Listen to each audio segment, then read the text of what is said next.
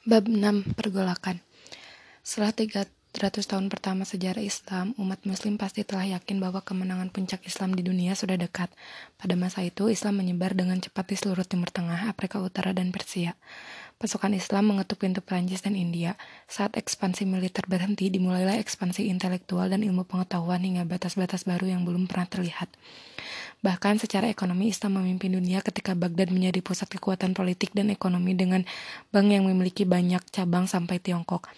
Tampak jelas bahwa sepertinya Islam ditakdirkan menyebar ke setiap sudut bumi melalui pasukan, buku, dan uang. Akan tetapi takdir itu tak terjadi. 900 Masehi menandai awal pergolakan beberapa ratus tahun bagi dunia Islam yang tak akan berakhir hingga masa keemasan kerajaan otonom pada 1500-an. Dari abad ke-10 hingga ke-13, dunia Islam hampir selalu mendapat serangan. Syiah, pasukan salib Eropa, gerombolan Mongol silih berganti melakukan teror di tanah Islam. Ini menyebabkan Sebagian orang pada 1200-an percaya bahwa akhir zaman sudah dekat bukan karena kejayaan Islam melainkan karena kehancurannya. Islamiyah. Sejak awal pertumbuhan Syiah berdasarkan diri pada gagasan sebagai alternatif bagi kekhalifahan Sunni arus utama, mereka berpendapat kepemimpinan dunia Islam itu milik para imam yang memiliki hubungan khusus dengan Tuhan, bukan orang awam yang kebetulan berasal dari Bani Umayyah atau Abbasiyah. Saat Syiah sendiri terpecah dalam banyak sekte, berbagai gagasan tentang cara mengembalikan imamah pun berkembang. Kelompok 12 imam yang tersebar sepertinya tak memiliki kegiatan politik dalam pandangan mereka karena imam ke-12 menghilang. Tak ada pemerintahan Islam yang sah dapat hidup tanpanya. Bagi mereka, inilah saat untuk mengganggu dengan sabar hingga ia kembali dan membuka peradaban impian pada akhir zaman. Akan tetapi bagi kaum tujuh imam, pandangan yang melenakan seperti itu takkan berhasil. Mereka yakin Imam ketujuh Ismail telah pergi bersembunyi untuk menghindari penangkapan oleh otoritas Abbasiyah pada pertengahan 700-an. Seperti kaum 12 imam yang percaya tak ada imam yang akan datang hingga kembalinya imam terakhir. Kaum tujuh imam meyakini keturunan Ismail terus hidup bersembunyi di antara penduduk Islam pada umumnya. Jadi mereka biasanya disebut Islam Ismailiyah. Fatimiyah, pendakwa Islamiyah relatif sukses di Afrika Utara. Di sana mereka mampu mengeksploitasi ketegangan tradisional antara suku Berber di Sahara dan suku Arab dari kota-kota pantai. Untuk keuntungan mereka, sepanjang akhir 800-an pendakwa Isla Ismailiyah menggalang dukungan di kalangan Sandiahaja Berber dengan kekerasan menggulingkan penguasa Afrika Utara dari dinasti Sunni yaitu Rustamiyah dan Aglabiyah menjelang 908 Masehi. Pada 909 Masehi, kelompok Ismailiyah ini menyatakan kemunculan kembali seorang imam keturunan Ismail. Ia bernama Ubaidillah, tetapi mengambil, gerang, mengambil gelar Al-Mahdi. Berarti yang mendapat petunjuk atau penyelamat. Asal usul Ubaidillah tidaklah jelas. Ia mengklaim dirinya sebagai keturunan Ismail sebagai demikian juga dari Ali dan Fatimah. Istrinya ini mengarah pada nama dinasti yang didirikannya Fatimiyah. Fatimiyah takkan puas hanya menjadi dulu di pinggir dunia Sunni seperti Koromita. Mereka yakin punya tugas untuk mengambil alih kekuasaan secara menyeluruh dan menegakkan kehalifan Ismailiyah melalui Ubaidillah. Ia pun mendeklarasikan diri sebagai khalifah pada 909 Masehi dan langsung menentang otoritas Abbasiyah atas kaum muslim seluruh dunia walaupun bukan yang pertama.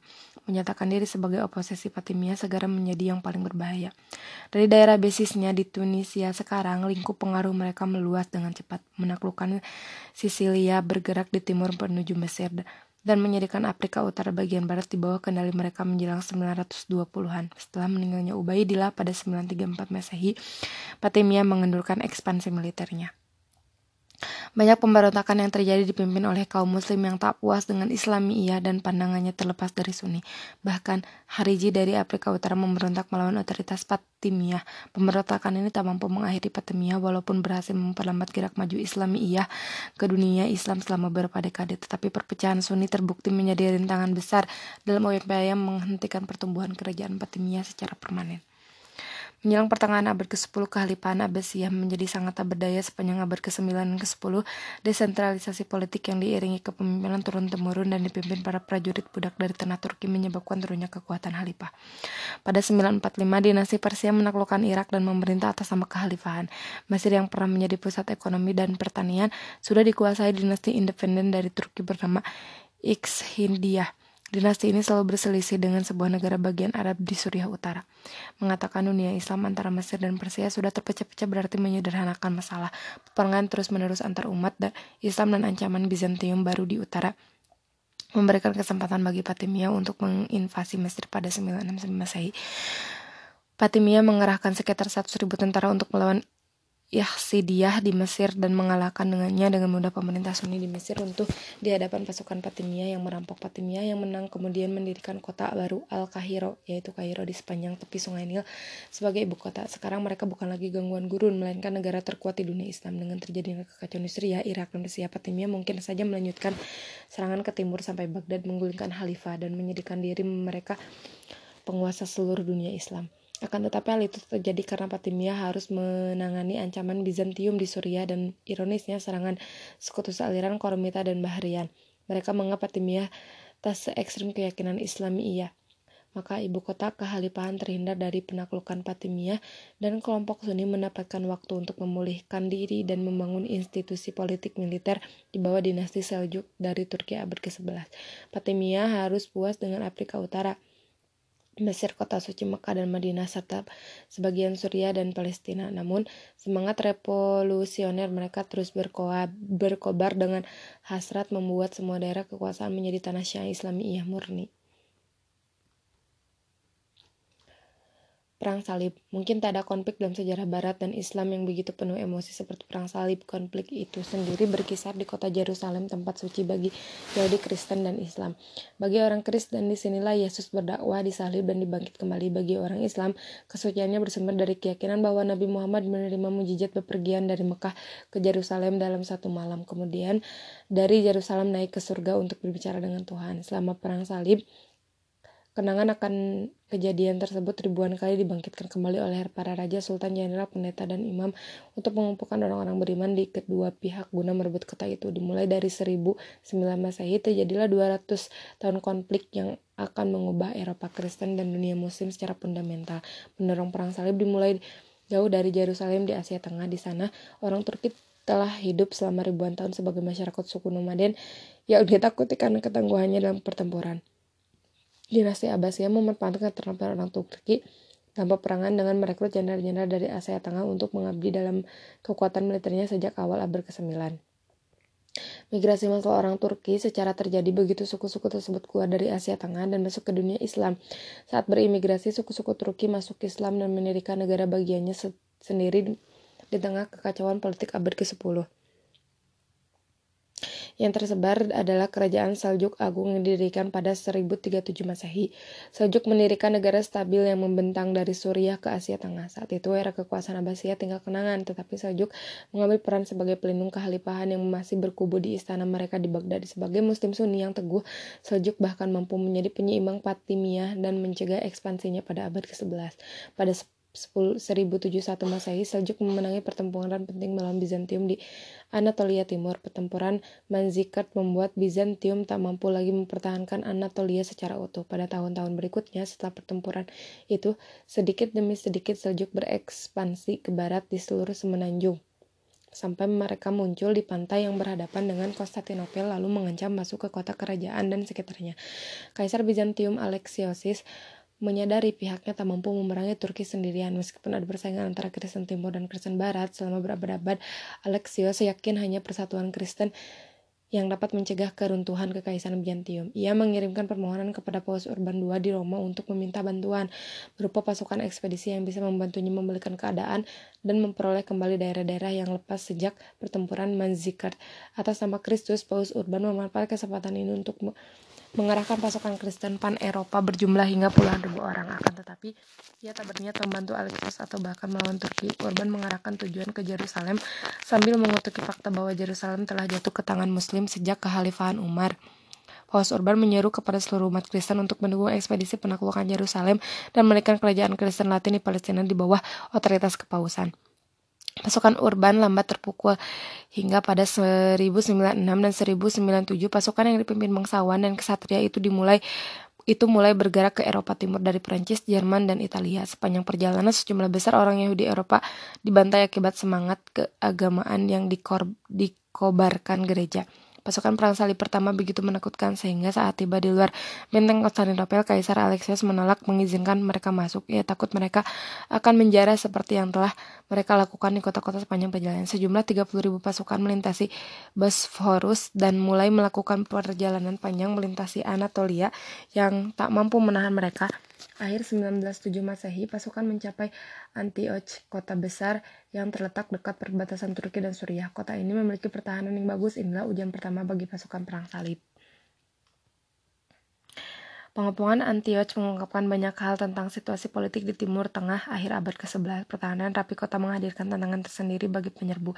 Tetapi kota ini tersaing secara politik. Kerajaan Seljuk Raya telah terpecah belah sebelum Perang Salib. Tak ada lagi entitas politik tunggal. Malahan para emir Turki yang picik mengelola kota sendiri-sendiri dan seolah tak henti berselisih. Kota-kota utama Suriah dalam Damaskus, Aleppo, Antioch, dan Mosul. Semuanya terpecah dan emir-emirnya terlibat dalam perang tanpa henti sepanjang 1900-an. Penguasa Antioch, Yagisian, memohon bantuan dari saudara seimannya di Turki untuk melawan pasukan perang salib yang mengepung. Tetapi ia tak mendapat respon apa pun. Pembebasan Yerusalem. Saladin sepertinya tertarik pada politik dan perang dibesarkan di Damaskus. Ia mendalami ilmu pengetahuan Islam di bawah bimbingan beberapa ulama terbesar pada masa itu. Ia seorang Sunni yang teguh mengikuti mazhab fikih madhab teologi As'ari, bahkan ia tampak lebih tertarik hidup dalam keilmuan dan agama daripada pemerintahan. Tetapi desakan pamannya untuk mengikuti ekspedisi ke Mesir telah mengubah takdir Saladin muda. Saat ia membarisi jabatan sang paman sebagai wazir Mesir pada serat 1169 Masehi kecenderungan keagamaannya sangat memengaruhi kebijakan yang diambil. Kerajaan Fatimiyah yang melenceng dan menjadi duri dalam daging bagi Sunni selama berabad-abad secara resmi dihapuskan pada masa kekuasaan Saladin. Universitas Al-Azhar yang pernah menjadi kubu propaganda Islami ia diubah menjadi sekolah Sunni tradisional dan bertahan hingga sekarang. Masyarakat Umum Mesir yang tak pernah memeluk Syiah sepenuhnya menyebut gembira reformasi Saladin dan menjalin hubungan lebih baik dengan Suriah. Akan tetapi, Nur Adin atasan Saladin di Suriah tak terlalu senang dengan tumbuhnya pengaruh kekuatan wazir baru ini. Ketegangan di antara keduanya meninggi. Banyak orang di Mesir dan Suriah yakin bahwa perang antara Zengi dan Saladin takkan terelakkan, tetapi keduanya tak pernah beradu. Jengi meninggal pada 1174 Masehi karena sakit dan Saladin bisa datang ke Suriah tanpa perlawanan serta disambut dukungan luas masyarakat. Kerajaan Perang Salib Yerusalem kini dikelilingi negara Islam yang kuat dan bersatu di bawah kekuasaan pemimpin yang yakin bahwa tugas suci membebaskan kota tersebut. Masalah semakin parah karena persatuan pasukan perang salib berada di titik rendah. Organisasi semacam kesatria Templar dan kesatria Hospitaler perlahan mengurus otoritas kerajaan Yerusalem pada 1170-an dan 1180-an dunia Islam bersatu, sedangkan pasukan perang salib saling berselisih di antara mereka. Ini benar-benar kondisi yang berlawanan dengan situasi pada 1909 Masehi dulu. Meskipun demikian, Saladin tak berhasrat untuk berperang. Ia meneretangi perjanjian perdamaian dengan kerajaan Yerusalem saat mengamankan wilayahnya dari ancaman eksternal dan internal. Masalah terbesarnya mungkin perkumpulan rahasia yang dikenal sebagai Has Hasadin di barat namanya menjadi Asas Asasin, kelompok ekstrim Islam Islamiyah yang menilai Fatimiyah telah gagal menjauhkan revolusi Syiah seperti yang dijanjikan. Mereka tak segan melakukan pembunuhan politik dan teror agar dunia Sunni patuh. Saladin tak pernah mampu melenyapkan ancaman Has-Hasin sepenuhnya, tapi konflik dengan mereka menguras perhatiannya dan menimbulkan paling tidak dua kali percobaan pembunuhan oleh agen Has-Hasin.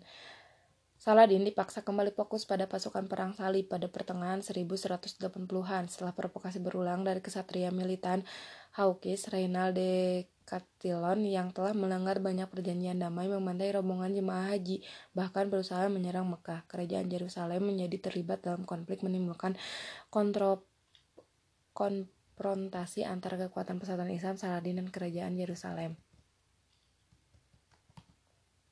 Ironisnya, invasi Mongol terjadi saat dunia Islam sepertinya sedang bangkit kembali. Fatimiyah tak ada lagi dan revolusi Syiah radikal hanya terjadi kantong-kantong kecil wilayah Persia dan Suriah. Pasukan Kristen masih menguasai beberapa wilayah pantai di Suriah Palestina, tetapi bukan ancaman besar bagi kesucian tanah Islam. Sementara itu, Bizantium belum mampu menutup kerugian mereka di Manzikert dan sedang mengatasi masalah yang ditimbulkan pasukan Kristen yang sepertinya lebih suka memerangi teman sesama Kristen di Konstantinopel daripada Islam di Yerusalem. Akan tetapi, stabilitas awal 1200-an hanya berumur pendek. Genghis Khan dan bangsa Mongol telah berubah dari suku pengganggu di utara tembok besar Tiongkok menjadi kerajaan dunia utama hanya dalam beberapa tahun.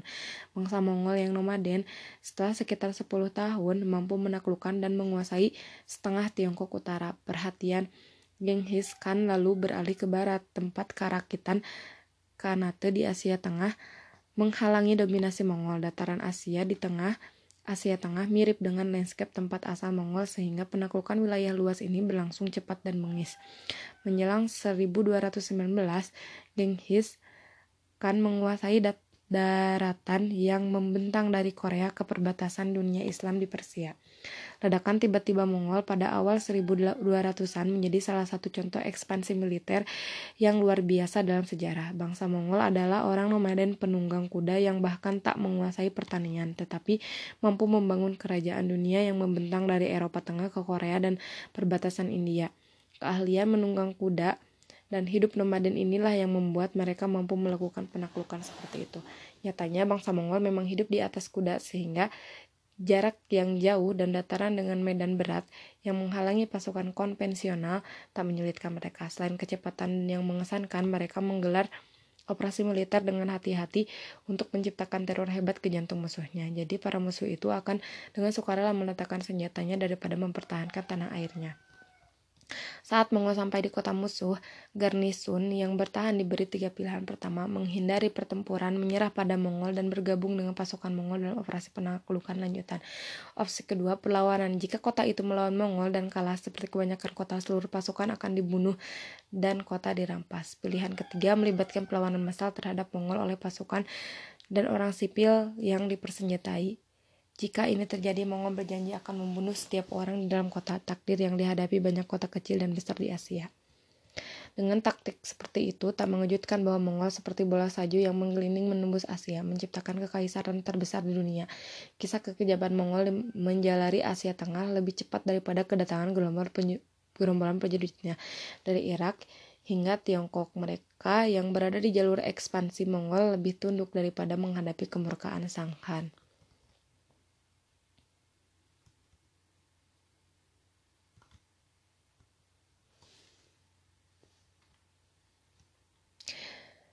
Persia dan Irak dibuat hancur total secara politis. Suriah musnah akibat peperangan. Kota suci Mekah dan Madinah nyaris saja direbut oleh para pagan itu. Bagi umat Islam inilah salah satu masa terburuk dalam sejarah. Sebagian bahkan meratap kiamat sudah dekat. Akibat penghancuran abad ke-13, pertanyaan teologis serius bermunculan umat Islam masa itu kesulitan menambahkan keyakinan mereka antara Islam sebagai agama sempurna dan kehancuran yang menimpanya. Tak ada lagi Halifah sebagai institusi khusus yang diawali Abu Bakar setelah wafatnya Nabi jutaan jiwa muslim binasa di ujung pedang penyerbu dan yang paling buruk Mongol merupakan penyembah berhala mereka bukan ahli kitab bagi Islam menjalani takdir kekalahan di tangan Mongol seperti itu sangat problematik Sebagian mulai bertanya-tanya apakah ada yang salah dengan Islam. Para ahli teologi muslim bangkit membarangi pikiran tersebut pimpin Ibn Taimiyah. Ia berpendapat tak ada yang salah dalam Islam. Menurut dia masalahnya umat Islam telah menyimpang dari amalan yang benar dan bencana Mongol ini akibat orang muslim tersesat. Mirip dengan Al-Ghazali 200 tahun sebelumnya, ia mencoba membersihkan Islam dari apa yang dianggap inovasi yang berlawanan dengan sunnah Nabi. Walaupun sufi, ia mencela filsafat mistik yang berlebihan pada beberapa cabang sufi dan meyakini akhirnya mereka akan berujung pada politeisme. Pada saat yang sama, ia menolak legitimasi para pemimpin muslim yang tidak menegakkan hukum Islam dan bertindak tanduk dengan cara Islam. Ini membawanya pada konflik tak terelakkan dengan penguasa Mamluk dan Mongol sekaligus membuat dia berkali-kali ditahan dan akhirnya meninggal di benteng kota Damaskus. Gagasannya membantu menimbulkan harapan bagi banyak orang di dunia Islam, bahkan jika mengikuti ajaran Islam yang murni dan tak diubah, mereka bisa, seka bisa sekali lagi bangkit menjadi penguasa dunia peradaban Islam bahkan akan mengalami kelahiran kembali tetapi tidak di tanah Islam antara sungai ini dan Okus. Malahan kelahiran kembali dimulai di perbatasan barat laut dunia Islam tempat masyarakat pejuang nomaden Turki bentrok dengan kekaisaran Bizantium yang mapan dan urban.